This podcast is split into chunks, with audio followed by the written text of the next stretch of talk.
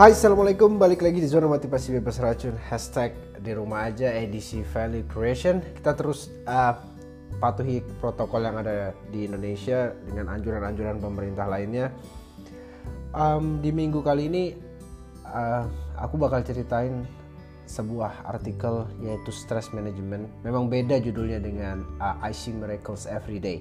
Ini sebenarnya clickbait karena um, hidup itu emang kita nggak harus ngelihat uh, pelangi atau rainbow dan sunshine tiap hari kan tapi kadang-kadang kita bisa ngeliat badai kita bisa ngeliat hujan bahkan hal-hal yang nggak pengen kita lihat jadi di artikel kali ini aku bakal bagiin uh, 10 strategi untuk manajemen stres dari uh, Rian Rian M seorang uh, dokter psikologi dari Psikologi Today. Kita langsung aja ya untuk uh, mempersingkat waktu.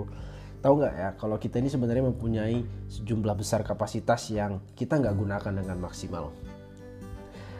Intinya ada banyak hal yang kita bisa lakukan untuk mengelola stres apa yang kita pikirkan tentang apa yang kita pikirkan. Sebagian besar adalah bagaimana cara kita membangun kapasitas uh, batin kita Balik lagi di sini aku akan bahas 10 strategi berbasis penelitian terbaik untuk mengelola stres. Dari artikel ini nanti banyak alat yang baru uh, dan hal-hal yang benar yang akan kita lakuin dan yang paling baru adalah bagaimana hubungan dengan kapasitas batin yang dikenal sebagai uh, strength of character maksudnya kekuatan kekuatan karakter itu dapat membantu kita uh, di setiap strategi. Oke, kita langsung aja yang pertama. Gunakan pembingkaian ulang atau reframe. Ini adalah stress management pertama. Ini adalah aktivitas mental dengan melihat stres atau situasi negatif, kemudian menjelaskannya secara realistis dan jujur dengan cara yang positif atau netral. Karena sering kali ketika sesuatu yang buruk terjadi pada kita, kita selalu secara emosional terbungkus dalam hal yang negatif tapi ini nggak nggak jujur karena biasanya itu bukan gambaran secara kesu, uh, secara big picture nggak secara keseluruhan atau komprehensif biasanya ada sudut pandang lain. Uh, dan tip atau solusinya di sini gunakan kekuatan pemikiran kritis atau critical thinking. Kita dalam berharap dan berharap untuk melihat situasi negatif apa pun dengan cara yang fresh. Ya Anda mungkin memanfaatkan harapan untuk melihat bagaimana manfaatnya bagi pemicu stres. Tapi di sini Anda dapat menggunakan pemikiran kritis, critical thinking untuk memeriksa situasi dari berbagai sudut yang sangat detail. Ini akan membantu kita melihat pro dan kontra, positif dan negatif. Oke. Yang kedua, perbaiki perencanaan kita. Penelitian manajemen stres oleh Robert Epstein telah menjelaskan bahwa stres dapat dikelola melalui perencanaan. Mulailah membuat daftar periksa harian Anda, bersihkan agenda, dan ambil tindakan dengan mengatur aktivitas mingguan. Tipsnya lagi, jadi bakal ada tipsnya di setiap poin yang akan aku menjelasin. Tips dan solusinya di sini adalah kekuatan penting yang harusnya kita gunakan saat membuat perencanaan adalah kehati-hatian. Anda bisa belajar berpikir dengan hati-hati. Gunakan kehati-hatian Anda untuk mencatat setiap pagi tugas pekerjaan yang ingin Anda selesaikan. Misalnya tugas rumah tangga yang Anda harus selesaikan dan aktivitas menyenangkan yang ingin Anda lakukan di hari itu. Kita lanjut nomor tiga, belajar relaksasi. Di manakah daftar manajemen stres tanpa teknik relaksasi? Karena sejumlah penelitian telah menunjukkan kaitan penting dengan relaksasi seperti relaksasi otot progresif, pernapasan uh, dalam, citra terpandu, hipnosis klinis, dan biofeedback semuanya berguna untuk mengelola stres. Dan di sini solusinya, setiap strategi relaksasi melibatkan penggunaan kekuatan mengatur diri Anda. Kekuatan ini melibatkan pengendalian pernapasan dan menciptakan perasaan lebih tenang dalam fisiologi tubuh diri sendiri. Pada nanti akhirnya di gilirannya pengaturan diri seperti itu berdampak positif pada di pikiran kita dan uh, kekhawatiran kita pada hari itu. Oke lanjut yang keempat, tegaskan nilai-nilai kita.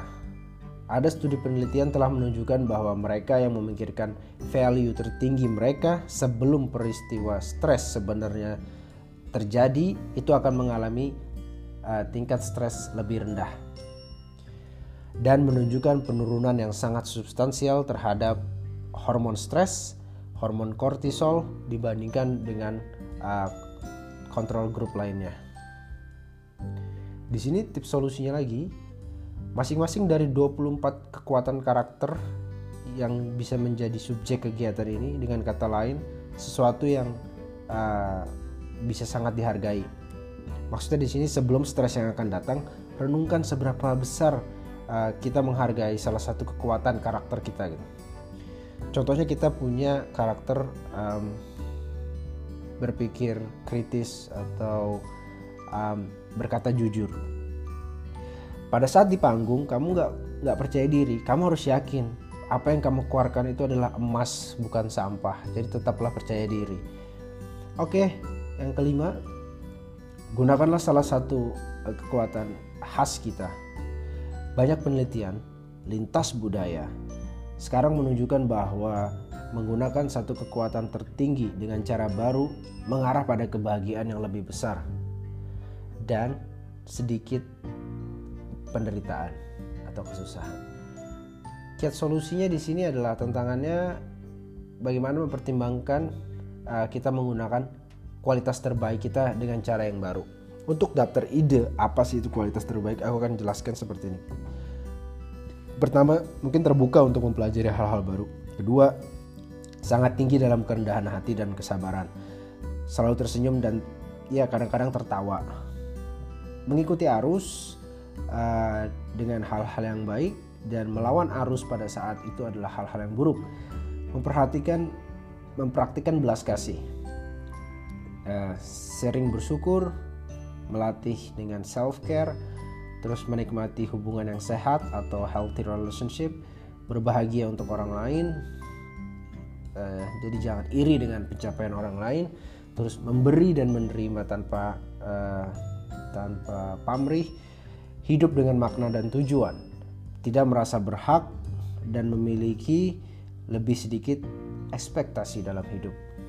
Tidak dengki atau menghina orang lain, tidak menyimpan dendam, tidak menunjukkan gangguan kecil, tidak mencemaskan hari kemarin dan besok. Nggak main-main dalam kehidupan maksudnya ya ya ya don't play games, just take it seriously. Ayah dan dia bukan bukan korban dalam kehidupan ini, tidak pelit juga dengan kebahagiaan mereka. Mungkin strategi itu bisa membantu kita memperluas cara berpikir kita dan cara bertindak berdasarkan kekuatan kita. Oke, lanjut yang keenam. Kelola ketidakseimbangan kekuatan, unbalanced strength. Uh, penelitian terbaru menemukan bahwa penggunaan kekuatan karakter yang berlebihan dan kekuatan karakter yang kurang digunakan sangat terkait dengan kesusahan atau depresi. Ingat ya, depresi dan stres sangat beda. Stres ya oke karena kamu punya beban dalam hidup. Tapi kalau depresi itu adalah sesuatu yang buruk. Oke, okay? itu cenderung dengan keputusasaan yang di mana di seluruh agama, di seluruh budaya dan di seluruh pengetahuan itu adalah hal yang sangat negatif dan harus dihindari, harus dibuang. Pada saat yang sama, penggunaan kekuatan yang seimbang dihubungkan dengan lebih sedikit kesusahan dan perkembangan serta kepuasan hidup yang lebih besar. Tips solusi di sini adalah pilih salah satu atau dua kekuatan terbesarmu atau terkuat dan renungkan apakah uh, Anda menggunakan kekuatan dengan cara yang optimal dan sehat setiap hari. Pertimbangkan saat-saat ketika uh, Anda terlalu banyak menggunakan atau kurang menggunakan kekuatan yang terkuat tadi dari karakter Anda dan bagaimana Anda bisa membawa kekuatan ke dalam keseimbangan yang lebih besar. Oke, okay. yang ketujuh, kembangkan uh, gaya pemaaf atau di sini kita sebut dengan um, yes forgive style, forgiveness. Kekuatan memaafkan telah terbukti memiliki efek yang kuat pada stres. Mereka yang sangat pemaaf terhadap diri mereka sendiri dan orang lain memiliki kecenderungan yang jauh lebih kecil untuk mengalami penyakit mental atau mental health satu tim peneliti yang dipimpin oleh Lauren Townsend menjelaskan bahwa pengampunan atau forgiveness mempunyai korelasi rendah antara penyakit mental dan stres, bahkan membuatnya di angka nol. Tanpa forgiveness, kita mengalami stres dengan cara yang lebih kuat, bahkan tidak terhalangi. Oke, tips solusinya adalah menemukan diri kita sendiri. Ini um, dengan kadang-kadang kita nggak bisa menemukan diri kita ini sebagai pemaaf atau enggak. Jadi siapkan praktik untuk melepaskan.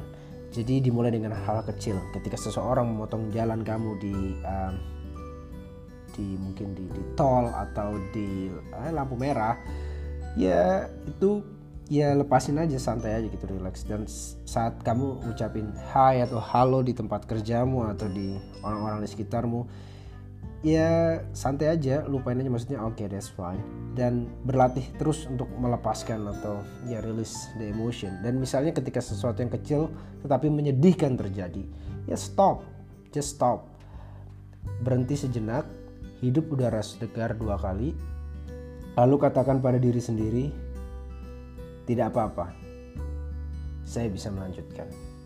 Yeah, that's fine, I can I can move on. Yang kedelapan, praktikan kesadaran atau awareness. Berkat penelitian dua dekade terakhir, 20 tahun ini, tentang kesadaran, sekarang ada sejumlah penelitian mengesankan yang menunjukkan sangat membantu manajemen stres dalam banyak hal. Oke, di sini solusinya adalah cobalah jeda penuh perhatian yang merupakan pendekatan dua langkah sederhana di mana Anda berhenti sebelum atau selama pemicu stres dan bernapas dengan penuh perhatian selama 15 detik. Diikuti dengan satu pertanyaan untuk dirimu sendiri bagaimana saya bisa menggunakan salah satu kekuatan karakter saya sekarang juga. Ambil tindakan positif dengan kekuatan karakter apa pun yang muncul dari situ. Oke, yang kesembilan, bebaskan rasa syukur Anda. Praktik bersyukur secara syukur spiritual serta menghitung bertah ber, berkahmu secara harian memiliki dampak yang sangat besar pada stres Penelitian juga menunjukkan bahwa sangat membantu untuk tetap bersyukur saat menghadapi emosi yang meresahkan. Tips solusinya di sini adalah mulailah dengan menyiapkan latihan sebelum tidur. Tuliskan tiga hal yang akan kamu syukuri, sorry yang sudah kamu syukuri setiap malam dan jelaskan mengapa kamu yakin itu sudah terjadi dan kamu syukuri. Jangan mengulangi kata-kata apa pun yang sama di daftar uh, harianmu itu dari hari ke hari karena kamu akan menghindari uh, double double double double list. Oke, okay? maksudnya di sini dengan terus melakukan aktivitas di dalam jangka panjang yang uh, menulis ini, kamu akan mendapatkan ratusan contoh rasa syukur di tahun di akhir tahun nanti. Oke, kita lanjut yang ke-10.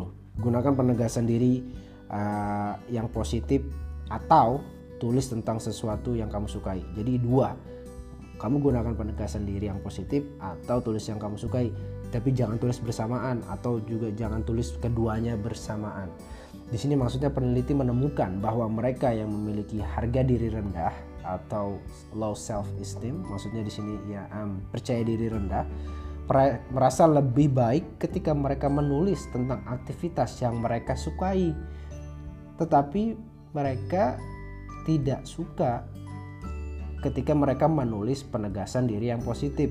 Hal sebaliknya juga berlaku bagi orang-orang yang memiliki eh, percaya diri yang tinggi atau harga diri yang tinggi. Orang-orang ini merasa lebih baik ketika lebih enak, lebih nyaman ketika mereka menulis penegasan diri yang positif. Tetapi tidak enak, tidak nyaman saat mereka menulis tentang aktivitas yang mereka sukai. Tips solusinya di sini seperti ini. Untuk kelompok mana pun kamu orang yang maksudnya adalah uh, percaya diri tinggi atau percaya diri rendah gunakan kekuatan karakter sebagai topikmu tadi sebagai subjekmu tadi tulis tentang bagaimana kamu menggunakan karakter dalam melakukan aktivitas yang menyenangkan misalnya begini saya menggunakan kekuatan semangat saya untuk menanamkan energi dan antusiasme tim saya selama uh, pertandingan bulu tangkis kemarin oke okay? atau tulis afirmasi positif atau penegasan positif terhadap di kekuatanmu. Misalkan gini, saya orang yang sangat baik dan berpikiran terbuka, open minded ketika saya berusaha keras untuk membantu rekan kerja saya ketika mereka sedang berjuang. Jadi saya adalah orang yang baik dan open minded dan saya mau membantu dan itu adalah hal yang positif bagi diri diri saya dan dan dan itu ternyata membantu rekan kerja saya saat berjuang. Itu adalah uh, dua hal yang berbeda. Oke mungkin kita cukupkan sampai di sini. Um, sekali lagi kita makasih buat yang udah dengerin dan terus dengerin episode kita minggu minggu minggu berikutnya. Oke kita ketemu lagi minggu depan. Bye bye